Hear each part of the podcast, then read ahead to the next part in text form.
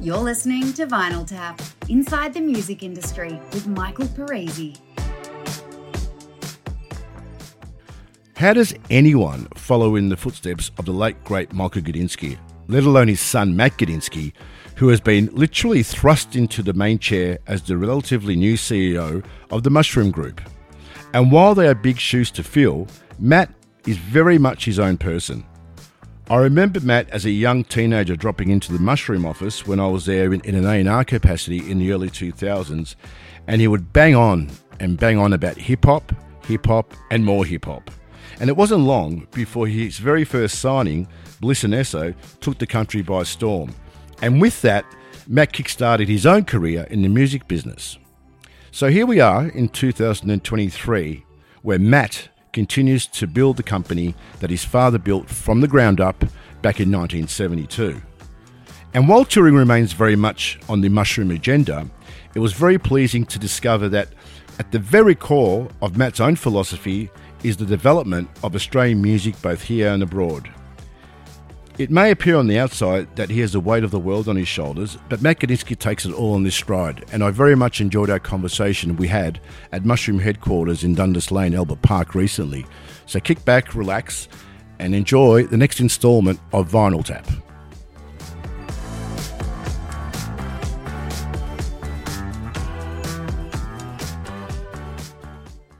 So here we are in uh, Albert Park in uh, the top level of the uh, 9 Dundas Lane um, the Mushroom Office, and with me is Matt Gudinski. Matt, morning. Morning, Afternoon. Michael. yeah, thanks for having me on. No problem. Um, it was great to go to the uh, the movie last night, the premiere, the world premiere of Ego, which I, I found very inspirational. Um, and I think I think it's be safe to say that um, it was it was well made on in many on many levels. Firstly, it was a great celebration of, of the great man himself, but also I liked the fact that um, it wasn't a puff piece. Would you agree with that? Was that was that intentional? Yeah, look, I think it was never set out to be that. It was really set out to, you know, tell the journey of mushroom and the the story of my dad and the highs and lows that came with Yeah. that. In our industry, it's never all highs. There's lots of ups and downs, and the mushroom journeys certainly um, had many of those. And I feel the film really captured that. It's never easy to put 50 years and uh, everything my dad did into a into a short film. Or But it, it would have been a mini series if that was the case. uh, the the first edit was definitely a, a was definitely a lot longer than the final one, but yeah, really proud of how it came together, and I think it's great to use the word inspirational because one of the key outcomes I wanted from the film was to create something that was really inspirational to those that knew Dad, those that didn't, and uh, other people that are coming up in our industry to really um, motivate them to to go over and above and and you know fulfill their dreams. Yeah, and I was talking to a few people who were there who knew nothing about the mushroom story, but they said they got a great sense of what it was after seeing that movie as well. So you don't have to be a fan of, of, of music or mushroom necessarily to understand, you know, the impact that Michael made uh, on the industry and, and culture in general, right? Is there anything that that that the movie kind of um, didn't portray or didn't suggest that you know that Michael? I mean, another side to Michael that the movie didn't bring out that you can talk about like because he was a very you know as, as much as he was flamboyant and extroverted he he was he had a he had a, a quiet private side to him didn't he Yeah, look, I think it really showed uh, most sides to Dad, but uh, you know, outside of um, you know being, being in in the limelight, he was a you know a great father, a loving family man, and uh, you know loved his sport.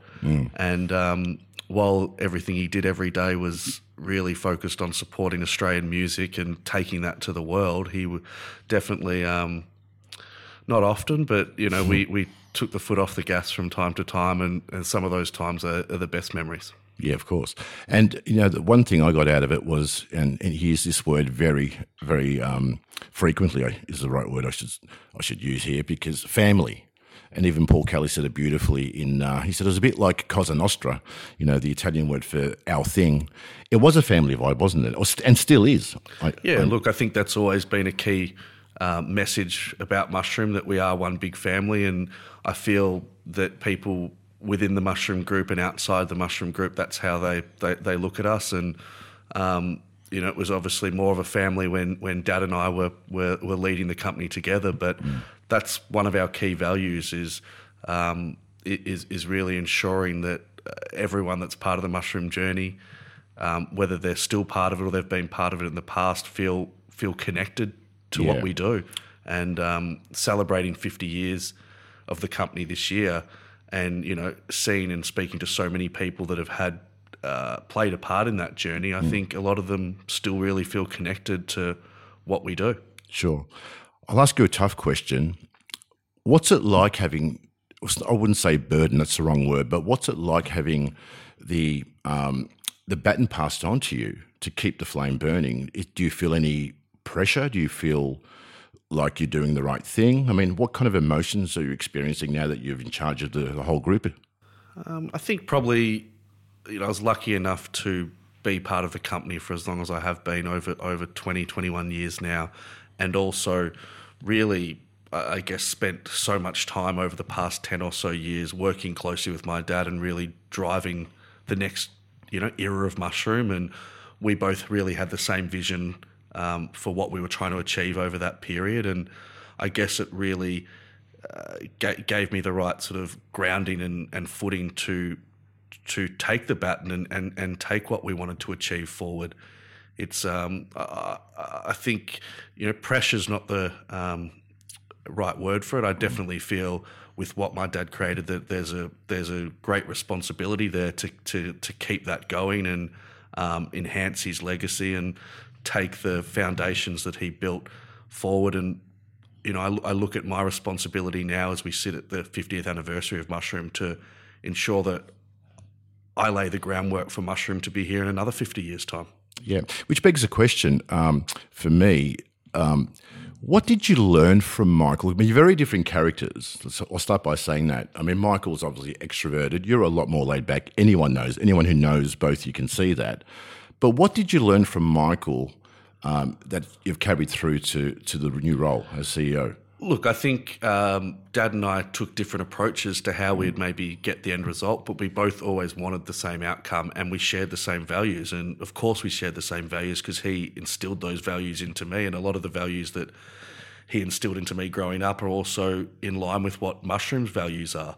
So I think, look, uh, was never going to do things the same way as dad, and definitely, I think early on in my career, um, never set out to try uh, be who he was or, or try do things the same way he was. And I feel that contributed to a lot of the success that we've had over the, I, guess, the era that I've been involved in Mushroom. When I came into the company, um, it was a real different time. Mushroom Records had just been sold.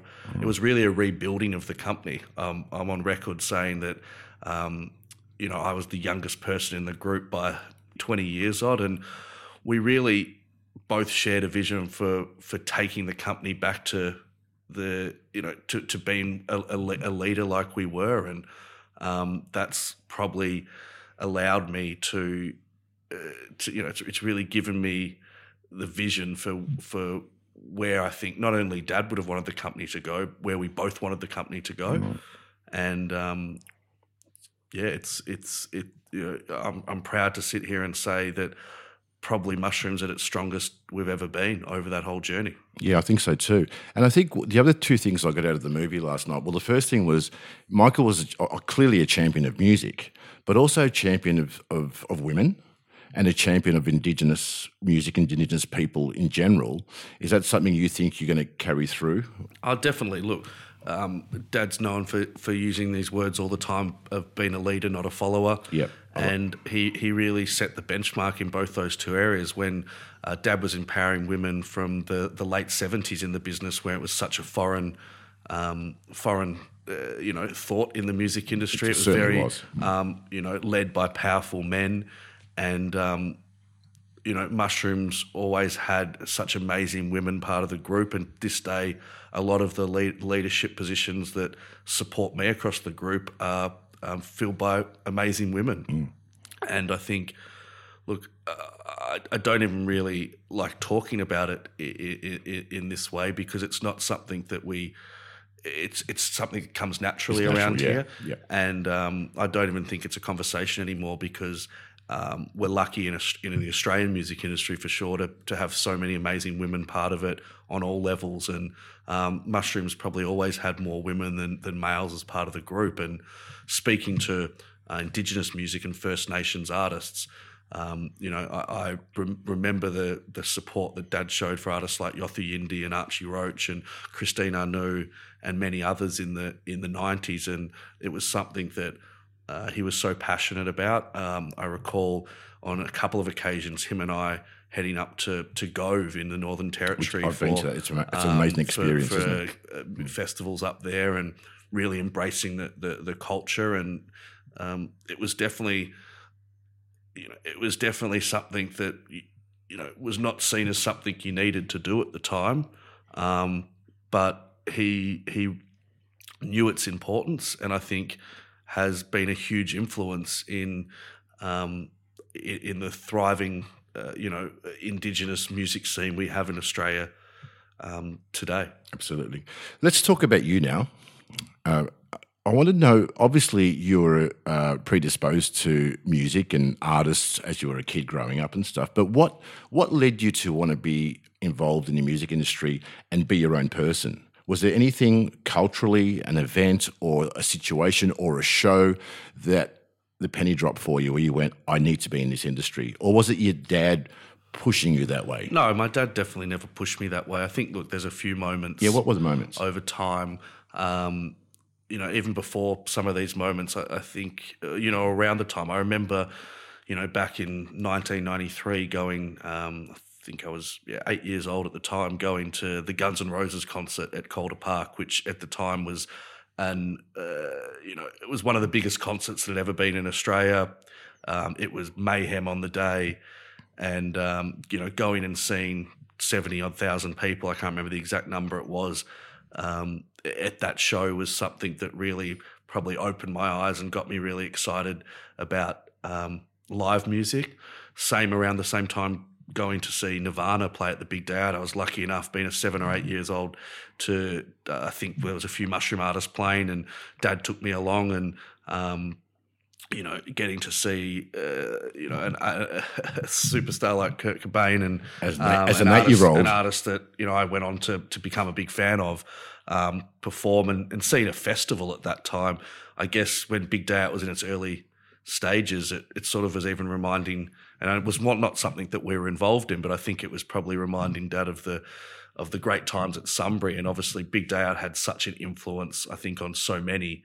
Um, but you know, probably from probably from a couple of years later when I was allowed to go by myself, I'd go and enjoy that and just love that every single year. And you know, I think about other concerts, whether it been um, when we toured Madonna and she played at the MCG three nights, you know, a couple hundred thousand people was just really inspiring. And then probably fast forward a few years, I'd started to get into running some of my own shows at you know my early teens and had an interest in it. Some were successful, some weren't and around that time was when Mushroom hosted the 25th anniversary concert at the MCG, mm. which was, uh, you know, which was emotional at the time as well because my dad had just um, sold the label, um, but it was probably it was a, very special day, and I think one that if I wasn't already.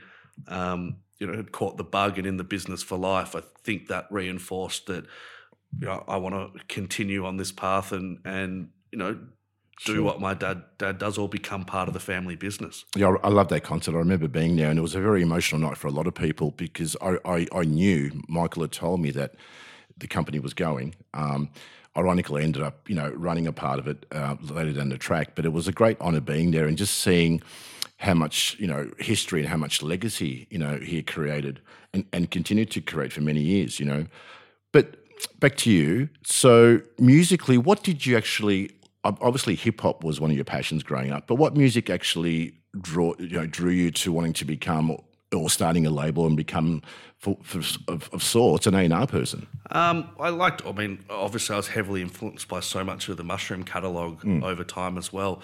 I think you know, Dad always would say about uh, you know my involvement with hip hop, but I think that's because I was really seeing a trend that was changing at that time. And he would always joke about um, it, wouldn't he? Um, and, and you know, at, at that stage, hip hop didn't really have much of a presence in mm. Australia, and and artists such as Eminem were, were really starting to come through and, and take over as the as the the new big artist globally. So.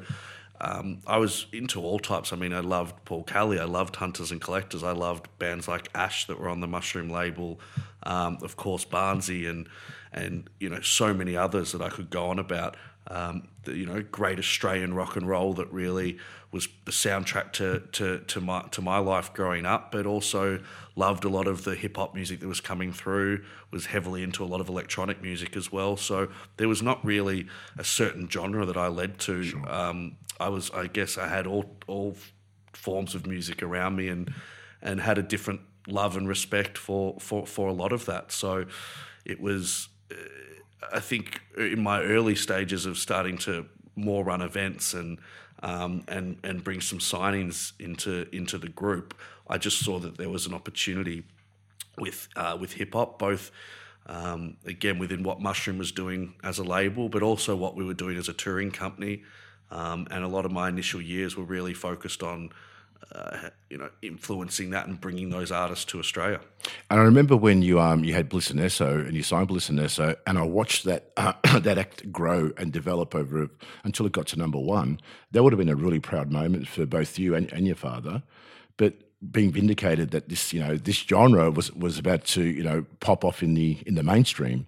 Yeah, definitely. How did how did that whole project come about? Because Bliss and Eso were an important band in breaking you know in breaking um, people's perception of what hip hop could do.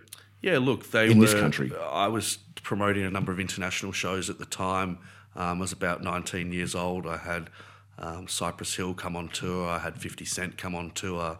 Um, and a couple others at the time, and I'd uh, was aware of Bliss and Eso, and I put them on to support a couple of those shows, and just built a really good rapport with the guys. And, and I think we sort of had a very similar vision. They had just started out a couple of years earlier and um, had released a, a, few songs and, and, and put a first album out. And we just shared a similar vision for what the opportunity there was. And um, and I guess the rest is history. They went on to um, their first album we put out uh, did well, mm. um, but then the subsequent four or five albums all debuted number one on the charts, yeah. had huge success. They had great touring success, and um, not only do I sign them to the label, was managing the band as well, and um, proud to say because management's a challenging game sometimes that we sit here over around 20 years later and I'm still managing them today. It's a tough game, isn't it, management? I always, sometimes I use one of Chuggy's lines, you know, you can tell the artist that, you know, they're, they're taking 80% of my money you know, all the amount of work you, the amount of work you do. Well, I also remember my dad saying it uh, when I was starting to promote shows and get into other things when I was probably about 14 or 15 years old. He said, look, one thing you don't want to get involved in is management.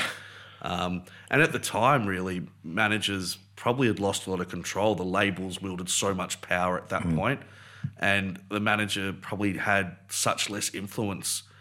Um, I didn't agree with this, but the manager had such less influence on the overall decision making process.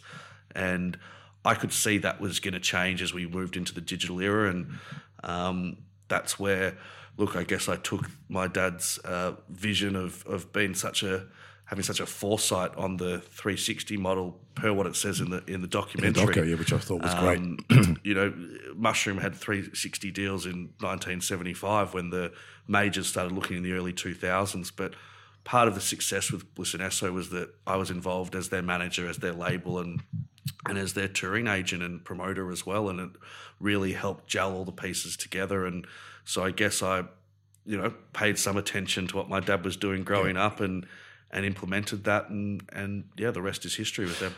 That also begs the question: How do you find artists these days with that 360 model and the mentality behind behind it? And you know, do you think they're more open to it, or is it a horse for courses approach with each act? I think each act's different, and uh, look, there's a lot of times that we love working with other management teams and other um, partners with an artist that all have share the same vision and have the mm.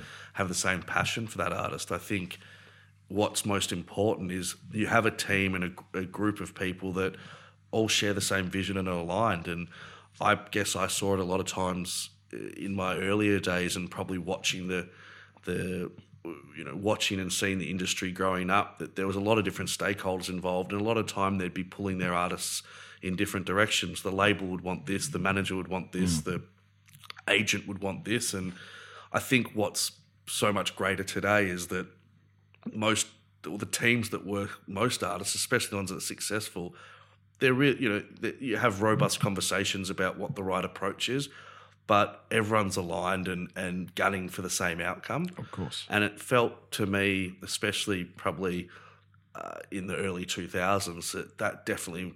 You know, wasn't the case. Mm. One facet um, of the business that Michael was particularly um, strong-minded about was publishing. Is that still the case with you? I mean, if you do sign an act, is it important that you get the publishing as well, or is it inconsequential? Is it going to have a bearing on what you sign? I think my approach is is first and foremost, and I've really instilled this across the group, even um, when Dad and I were, were leading the way. It's about what's right for that artist. Mm. Look, we had a policy for many years there where we would only sign artists to the label if we could also sign their publishing rights, and um, subsequently we we we missed out on a lot of artists that really wanted to sign with us, but mm. weren't comfortable signing um, both rights away. Um, and look, I, I think it's the, the, luxury of mushroom, and um, because we, I guess, we make our own rules up as we go. Is no two artists are alike, so um, it's about what's right for the artist and um, what's right for for for I guess the outcome you're all leading towards. In as we sit here today, there's a lot of challenges with you know developing new artists and having success with new artists and um, making you know new artist careers financially viable. So mm.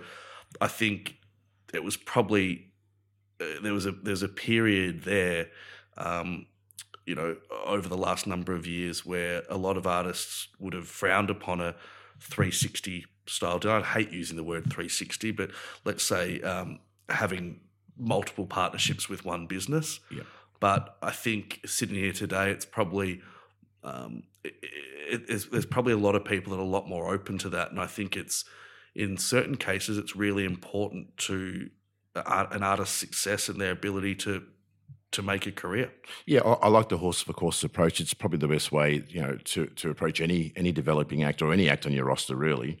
Um, let's talk about mushroom in general. I mean, what do you foresee mushroom to to be? Is it more maintaining what you've currently built or what Michael built with you, or do you see it evolving into into something else completely? Um, well, not completely, but you know, is there going to be many, is there going to be other strings to the bow, so to speak? I think we've already added quite a few different areas, and, yeah. and it's always evolving. But the the core and the center of mushroom will always remain um, around a, a, commitment and investing in great talent, supporting great talent, nurturing great talent, and um, you know you can do that in so many different ways. So a big part of my mission is ensuring that that's why Mushroom started in 1972.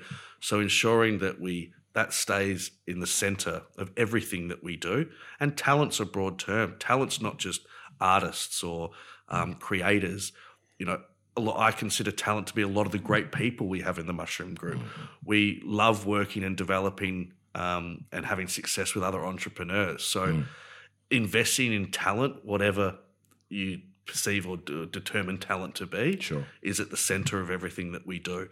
Um, but looking back, even over my 20 odd year journey, the industry has changed so much already. Mm. Um, from and there's no doubt if you're looking forward, it's going to continue to have significant changes to um, uh, no different to when streaming came in. So it's hard to to to paint a long term picture as to sure. what the the company may look like in the future.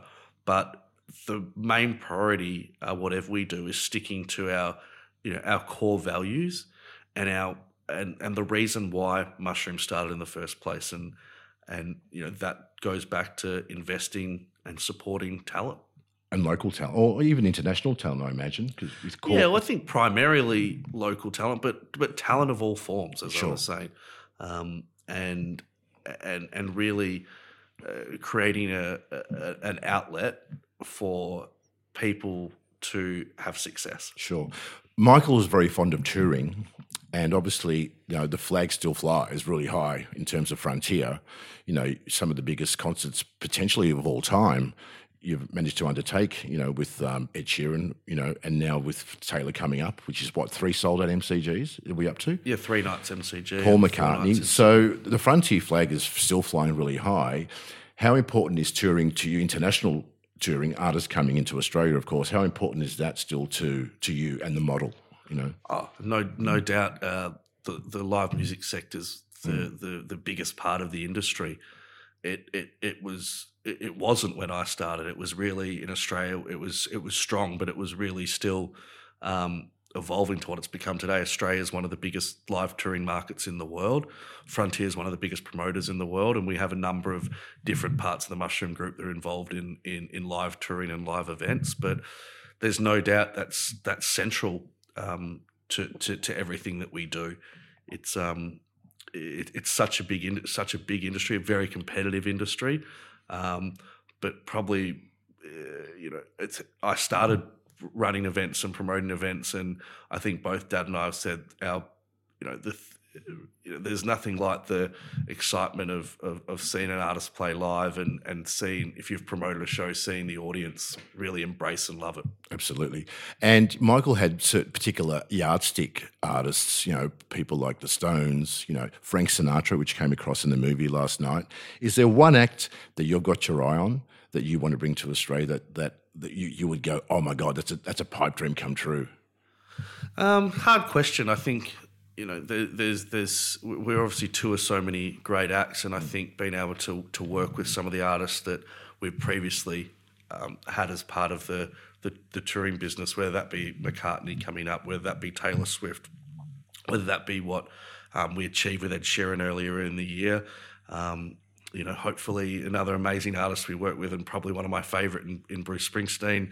Look, to be able to continue to work with them is is is is a luxury and something that's that's part of the dream. In terms of artists that um, There's got to be one. you know that we we haven't toured. Um, look, we we we toured Eminem once. We never toured him again. Would love to get him back.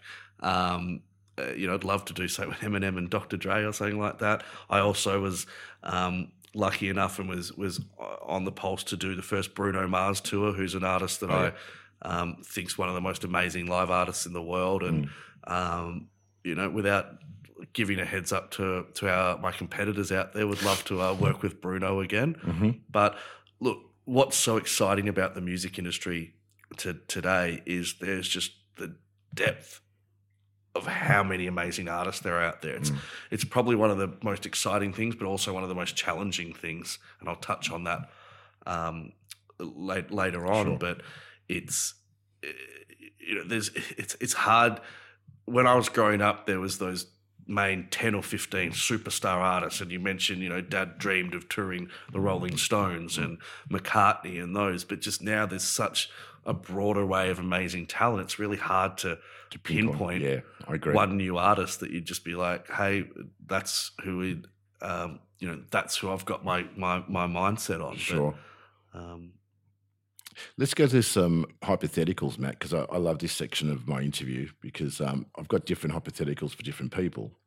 Um, but let me throw a few around. So let's pretend that uh, you're being told by whoever, you know, it could be someone who ends up, you know, purchasing you or or um, investing in you. for sale I know that, but just let's pretend it's a hypothetical. That's why we're calling it hypothetical. But you've been told that you need to streamline the company. Which part of your business can't you do without? What is the one income stream or the one side of your business that you will never ever give up on?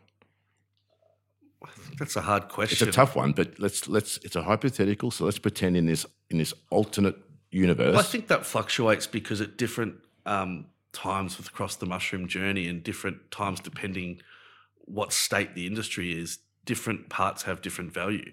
Um, I think there's a lot of challenges around the recorded music um, part of the industry now, and and and we'll just- talk about that in the next and- section. And, and- but I think sitting here today, it, it's very hard to see how mushroom would operate without our the live sector of our Mm. industry. I mean, our business. It's it's it's such an important pillar to the group, but also such an uh, something that I'm so passionate about, and so many in the within the group are passionate about. So I think you'd have to put that first. But all parts that we have to mushroom, and I've really been trying to um, consolidate's not the right word, but really try um, structure the group in a in in a more organised fashion um, moving forward. I think my dad would be on the record saying that. Um, you know, I, I, like to have a lot more organisation and structure than he did, and um, while we implemented a lot together, sometimes it's hard to get across the line with him. It's definitely a big part of um, the changes that will be occurring at Mushroom now. Is just to we're involved in so much, and just to create um, you know to streamline things better. But so each of the key pillars of the mushroom group, it's hard to um, value one. You know, o- over another. Yeah, sure, there's you can do that financially, but in the, the the importance of what mushroom is is having each of those sections as part of the sure the group. And so, if you had to move, and again, another hypothetical, if you had to move offshore to keep the company alive, which city would you go to, and why would you go to that city? Look, I think there's only a handful of cities that really stand out, and again, it really depends how the how the um, industry evolves in the next mm. in, over the next decade. I think the obvious places to to state are London and LA and and New York, but look, even if we were to go, and there's great further global aspirations across Mushroom, mm. Australia is going to remain the centerpiece of what we do, and you've got to find somewhere where you can get that balance and be able to do both. It's I spend quite a bit of time in London, and it's it's uh, after a couple of weeks, it becomes challenging trying to manage everything back home with the, the with time the time difference. difference. So. Mm. For a lot of reasons, LA ticks a lot of boxes, but again, it depends what reason you're moving overseas for. I can see a future where there may be reason for having a lot more presence throughout Singapore or other parts of Asia. Um, I know there's a lot of talk around the opportunity that sits within markets like India at the moment and hmm. others. So it's hard to if you ask which what which city I'd love to yeah, live in, yeah. it's probably uh, I'd probably say uh, London or something like that. But uh, whether because that, you can see Arsenal play, or yeah, that's that's a small contributing factor. Um, I think it's yeah, it really depends on what the what the reasoning would be, and and um, you know what, what, what we're trying what we're trying to achieve. But yeah, you, you touch on Asia. I find Asia kind of like this interesting and, and wild frontier still. But I, at some point, it has to open up, right? Yeah, I think it's we, have really dabbled in, we've dabbled in a lot of different things throughout regions, um, Asian regions over the past probably twelve years. Whether mm. it be through some festival stuff, whether it be through um, when I had um, our agency with Brett Murray, Artist Voice, where we opened an office over there and even with our partnership at Frontier with AEG, who have a really strong presence in mm. Asia, I think there's there's no doubt a vision to, um, you know, to I guess connect the APAC region more closely together. I think from a live touring perspective, um, the market's a lot um, not so much just more accessible, but I think it's less of a wild, wild west now. Mm. Um, there's great venues, great infrastructure. A lot of the biggest acts are touring the major regions there, and I think there's a there's an opportunity con- to connect a lot more dots. And I really hope on a recorded music front that um, more opportunities start to to open up throughout that region. I know with certain artists, uh, you know, many Australian artists are seeing different um, you know spikes through streaming and other things in, in, those markets, but it's still very early days. It is early days, but there will come a day when an Australian act will have you know a massive you know hit in South Korea or Japan. You know, it's, it's only around the corner. You, we hope think, so. You yeah. think so. Now, mushrooms always had you know a very strong entrepreneurial spirit. From the outside looking in, you know, Michael had fingers in many pies, and I know you've got uh, an, you know, an entrepreneurial streak in yourself. What other investments or what other areas do you think you may um, look into as you, as you evolve this company? Um, look, well, a big part of what I've been doing over a number of years is really investing in other entrepreneurs. Mm. Um, you know, we have a number of great people that share the same vision as me, um, or business partners that I have that are already part of the mushroom, um, the mushroom network. Um, but a lot of them are still very heavily music focused. Um, I think there's you know there's a push and there's a lot of things that we um, are involved in or or you know have been involved in that are really I guess utilizing technology in a greater way. Um, our involvement um, from early days with um, the Disco uh, music file sharing system has been something that's really I think um, you know starting to really That's growing, really, isn't it? growing significantly globally and and is really a, a core part to um, you know the day to day operations for so many businesses globally within the industry now. So I think everything we do at Mushroom, we like to see how it can connect into our wider network. So at the moment, there's no plans or intentions to you know make random investments into Sure. things that don't connect back to what To the company. th- what we do. Um, but there's definitely significant expansion plans and um, and you know I hope growth over the coming years. Yep. It's a good answer. Um, now, government. Uh, Michael had a strong affinity with, with the government, particularly um, here on a state level, but, but also federally. Do you continue those ties? Because they are important. And- Definitely.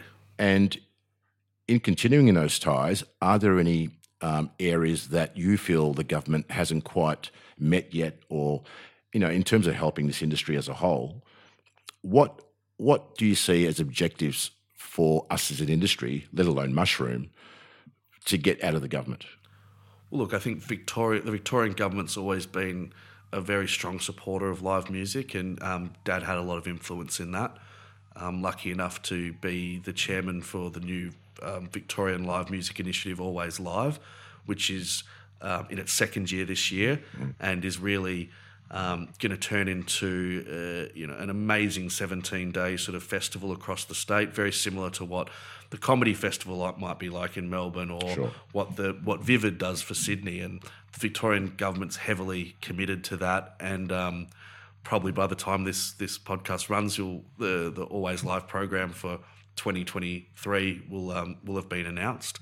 So it's really great to see Victorian the Victorian government's commitment to live music and ensuring that um, we remain the the capital of live music in Australia, um, and really bring opportunities to the great venues we have here, and um, and support all the great music businesses um, across our state as well. So I, I think there's there's always more that can be that can be done, but That's that what I want to get at. What, what, what more can they do, Matt? What Um, do you well, think? I think, look, federally, we're hopefully going to see some significant um, evolution um, with the with the current government over the next few years. There's already been a, a lot of great discussions going on. Um, with Music Australia set to launch soon, um, and there's clearly a lot of discussions around um, uh, around quotas and and other archaic, um, you know, copyright legislations and things that are in place to, to hopefully create a better, um, you know, b- greater revenue base and greater support for our industry.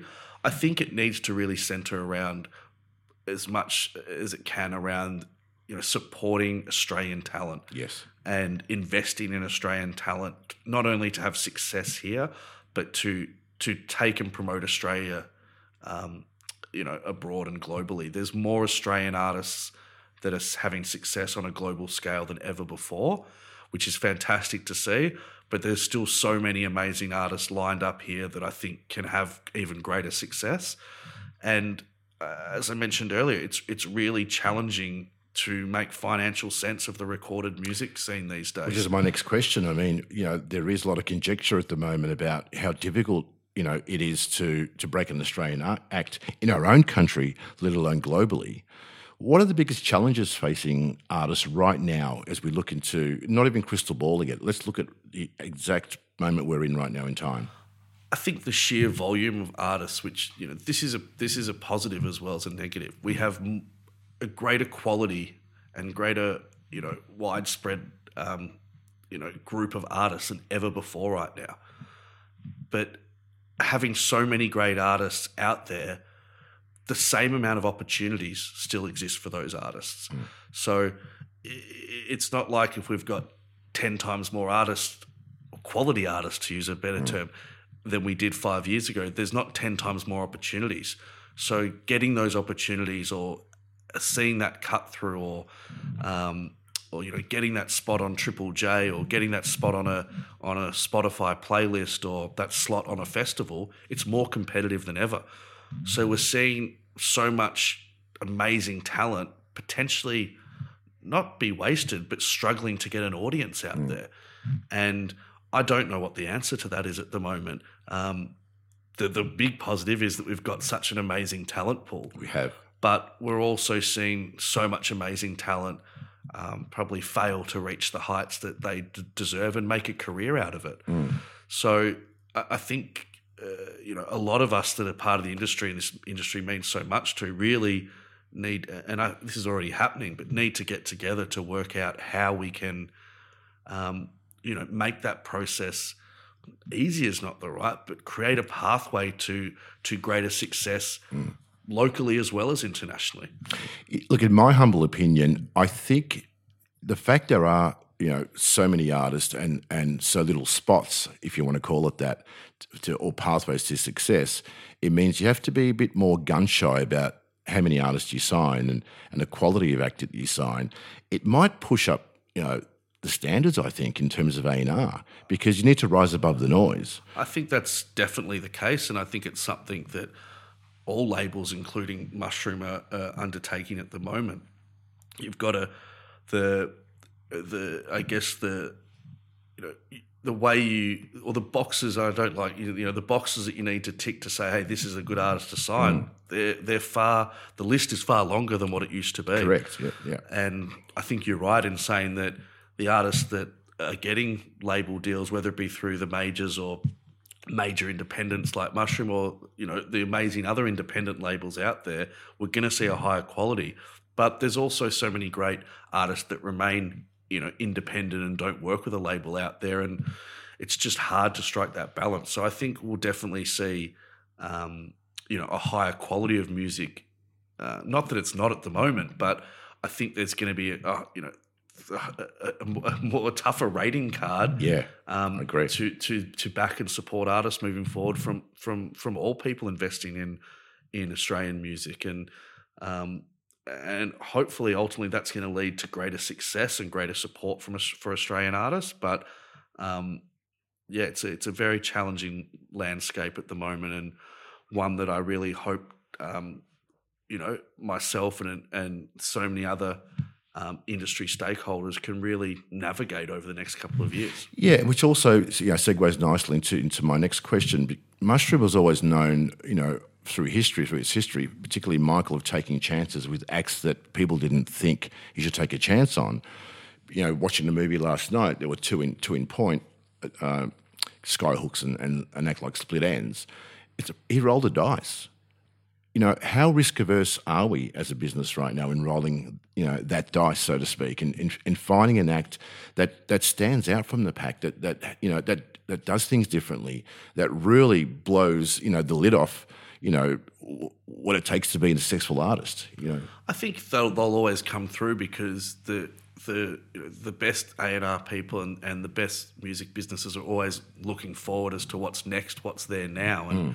I know that's something that Mushroom has a great track record with over time. But you know, these are some of the challenges that you know the the AI generation and other things are bringing into our industry, where too much is very is, is data driven, um, and I think that's fantastic. It's helping in some cases everyone make more informed decisions. It's it's introducing artists to fans that they may not have come across. But what's lost is that with with that is the gut instinct that you know that really the music industry was built on, or Mushroom was built and on. especially mushroom, Yeah. but so much of the industry and taking a chance on an artist. Now, I, I know on our side we would, you know, we love using some of the data that's available to help make informed decisions, but I'm very big on ensuring that that, um, you know, taking a chance or still using a bit of gut feel does not go out the window. Yep. Um, and not everything's just made on a decision on the, you know, the the, the data analytics that That's are put in front of you. So, look, but, th- but with that comes a lot of challenges. But I think mushroom as a whole, uh, you know, I say a big part of how I want to take the company forward is is sticking to the core of who we've always been and staying true to our values. And our values, or one of our major values, is taking risks and and taking a chance and believing. And um, you- you've you've you've you've got to be, if you've got self belief, or one of my people has self belief, I usually like to back them in. Yeah, as crazy as their, their idea may be, right? Well, it's not a crazy idea to them if they're suggesting it. So what I might think is crazy, you might not think is crazy. Yeah, of course, and vice versa. Um, speaking of platforms, and you know whether it's your Spotify's or your Apple Music's or your TikToks, you know, or any any social platform or any music based platform, is there one that you think, as a business, or particularly in Mushroom's case, in your business, that you can't do without? And why would that be? Well, look, I think streaming has been such a game changer for the industry and for a big reason as to why so many Australian artists are having global success. The accessibility of music is really what's made it's driven the success of live music. It's driven the success of Australian artists on a global scale. And it's really opened up the value of, of great catalogues and um, introducing people not only to, to new music, but to, to great classic music as well. Mm. So, look, I, I, think as much as there are challenges with um, you know, all, the streaming revolution has brought challenges to the industry, and it's obviously opened up the ability for so much more music than once was to be released. Mm. Um, I, I, think it's also driven the growth of our industry as a whole over the past decade. So I think that's probably most important at the moment. So the streaming services, yeah, yeah great. Let me ask you this then, because um, you touched on, you mentioned AI before. Do you think AI is going to change the way we do business, particularly in a creative sense? Or do you think it's it's one of those things that oh, not change things, but it's going to become part of life, part of you know, part of the furniture, so to speak, in, in the, whether it's a studio or whether it's the way you, you measure success, or is AI here to stay? And if so, I think this is a conversation. So it's across so many industries right now, and, and as I said, I think AI is going to be do some great things for our industry. It's going to really um, provide data and analyze things to help uh, introduce people to artists they may not have found, and and obviously help um, businesses and the industry alike make greater decisions. And I think hopefully creatively, it potentially will also play a part in enhancing the quality of of the creation of music out there. But I feel I feel as we sit here today, it's it's still very much unknown the greater impact and the the longer term impact that it will have on our industry. And I really hope that it doesn't it, it doesn't um, you know take away from. Uh, yeah, I think you know. Yeah, I'm just really hoping it doesn't change the industry for the worse. I think if it's if everyone again works well together and, and everything evolves in the right way, it'll hopefully improve our industry in the same way streaming did, or in the same way when iTunes and the digital era launched, and you know, so many things have been game changers for mm. our industry, and this is just the next. And every change that's happened in the music industry over the past number of decades, the industry's been hesitant about. Mm. Um, there's been uncertainty about, sure. and I think there is a lot of that right now with with how AI is going to how it's going to impact uh, how it's yeah. going to impact yeah. our industry. But I think if we can look at the the previous major changes um, that have impacted our industry, I think they've been for the better. Mm. So we can only hope that this this um, enhances our industry as well. Well said. Now let me ask you this: What keeps you awake at night? What gives you the shits? Uh, let's think, let's think, let's dumb it down a little. I've got to be Surely careful what I careful no. what I say. Um, if I'm involved in so many things, there's something different that gives me the shits every day. But what, so. yeah, what what keeps you awake at night? Like, let's. Yeah. I think that I think going back to Mushroom being such a staunch supporter and investment investor in Australian talent, it's it's the challenges that we're seeing of you know of the cut through that new artists are having. Um, there's a number of new artists, not just I mean hundreds of new artists that are not just on Mushroom, they're on every label in Australia that should be having far more success than they're having right now. Mm. And uh, that really, the future of how viable it is to continue to take a risk on something, invest in something that that um you know that maybe others wouldn't, and really you know commit heavily um, to new artists is something that's you know, a lot of people outside our industry would come in and, and, and, and look at the look at the new investment artists and say, why are you doing this? Yeah. Um, because it's very hard to make it work. We don't just make decisions based on financial outcomes at Mushroom. Mm-hmm. Um, never, never have. And if you just make decisions on that, then uh, you, you, probably won't always make the right decisions. But I think the challenges around making investment into Australian talent financially viable is something that You often think um, about, right? I think about often. Yeah. But what gives you the shits? That's a good answer. That's a good political answer. But what gives you the absolute shits? And it could be anything. It could be that your football team, you know, is Jekyll and Hyde at the moment. What actually does give you the shits? And come on, open up a little bit here. Well, I'm I'm I'm trying to think of the right answer. As you said at the Don't start, be I'm, a very, come on. I'm a very calm and laid back person. You I are, think that's I've, for sure. I think I've learnt that you know there's all. I try not let too many things get to me. To be honest, if they did, I probably would have uh, cracked it or cracked it already and um, would have uh, thrown in the towel. But look, I think uh, I, I think best way to, to put it, and I and I, I Don't dodge it. Come on, mate. Come the on. best way to put it is uh, the thing that gives me the shits most is people that are part of our industry that don't have the right intentions right. and The cowboys, so to and speak. also also people that don't look at it from both sides. Now, I don't want to name any names. No, but no that names could, be- that could be a, a lawyer that's trying to do the deal for a new artist that we sign, and Mm-hmm. the terms that they're asking for when they well and truly know the landscape of our industry but they still they try push well and envelope. truly think that the terms they're putting in front of you are viable. Um, so, look, I'm probably speaking for many people when when Sure. when saying the frustrations that come with that, and by no means for any artists that may be listening. Are we trying to say we want to get deals that um, that are, that are unfair? A good deal is a fair deal. And I don't like someone that says, oh, I got a good deal on that because if it's a good deal for you, it might not be a good person for the other, good deal for the other person. So something that I really value is ensuring whatever deal it might be, whether it be for a tour, whether it be for signing new artists, whether it be a new business partner that I'm doing a deal with, it has to be fair and work for both sides. So I think people that you know look to get that one up in a deal, um, Gives you the shits. they yeah give me the shits. oh God, and we'll, oh, we'll be careful there because no, no names. Um, but you could go on forever, I imagine, with the shit list. Look, it's, it's it's it's one of the things that's been involved in. I say to people a lot of they're like, "Have you had a good day?" I'm like, "Well, it's very hard to have a good day every day because It with our hands in a lot of different pies and involved in a lot of different businesses. While that's great as well, um, there's always something that's not perfect or some fire that needs to be put out. But I think that's what drives me as well. Yeah, great. If you weren't doing music, Matt, what would you be doing? You reckon?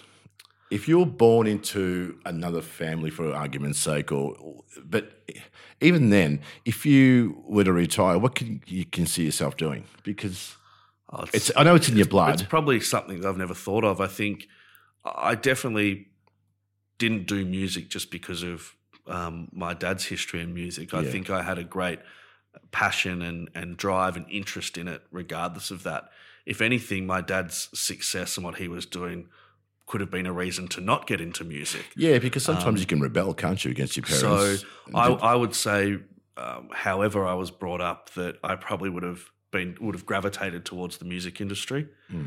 and um, well, the entertainment industry. You know, I, I I I love all parts of promoting, love all parts of supporting talent. Um, you know, love listening to music, going to shows, and I'm sure you know you've got to love what you do. Um, and uh, I, I've probably never had the thought as to what else I would be doing yeah. Have you got any other passions? if I wasn't doing this. any other passions? There's no time for other I passions. no. Surely there's something Um, that you like. Yeah, I obviously love my sport. We've you, you and I go to the football Yeah, together which is great. occasionally. Um, have no success on that front, so it's lucky I'm successful in work because my sporting teams are never very successful. well, Arsenal could come good for us this year. Arsenal might You know. come good. St Kilda maybe one day will make the finals again, let alone win a premiership. It takes time, Matt, doesn't it? But no, yeah, other lo- love love our sport and um, and but yeah, I think you know what's great about music is it can be your hobby and passion as well as your work. And there's a lot of artists that I still love to go see that we don't work with. I don't just go and um, and I, you know a lot of the artists I listen to um, are not necessarily artists that are on that are on mushrooms. So I think uh, you know, I'm as much a music lover and fan as as also um, a part of the music industry. Is there, speaking of that, is there an act out there that you look at and go, "Gee, I wish I was working with them, or I'd signed them, or I toured them," or is there that one act? Um, there's probably not not one act. Look, you know, you're Well- always uh, in our industry. There's always acts you've tried to sign, or that you you know you and you missed out on, and you wish you'd signed, or and plenty of acts in the touring landscape. Mm. Um, Could be you know, touring, could be you- you- recording. You'd, you'd love to tour.